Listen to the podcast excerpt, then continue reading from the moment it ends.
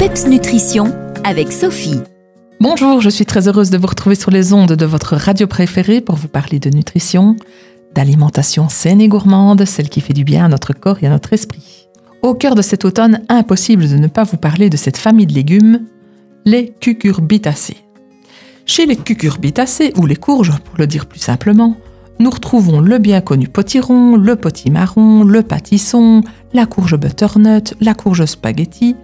Et si vous voulez en découvrir encore davantage, rendez-vous chez votre maraîcher local, son étal en déborde cette année. Alors les courges, elles profitent de l'attrait pour les légumes anciens et c'est tant mieux car elles ont plus d'un atout pour notre santé. Tout d'abord, leur richesse en fibres. Ces fibres, on les appelle pectines et elles sont en fait un allié pour les intestins en régulant le transit en douceur. Ces courges, elles boostent aussi nos apports en minéraux car elles sont extrêmement riches en potassium, en calcium, en magnésium. Elles sont source d'oligo-éléments. Elles contiennent du fer, du zinc, du cuivre, du manganèse et ces deux derniers sont d'ailleurs des antioxydants qui luttent assez efficacement contre le vieillissement de nos cellules. Les courges dont la chair a une couleur bien orangée témoignent d'une forte teneur en bêta-carotène. Les recherches scientifiques contre le cancer soulignent l'intérêt des aliments riches en cette substance dans la prévention des cancers du sein ou du poumon, entre autres. Bon, à part ça, les courges elles contiennent également de bonnes proportions de lutéine et de zéaxanthine. Ce sont des substances qui s'accumulent dans la rétine et qui participent à la protection des yeux, contre les effets nocifs de la lumière bleue des écrans, entre autres. Et puis, elles participent également à la prévention de la dégénérescence maculaire liée à l'âge, qui est une maladie quand même relativement courante.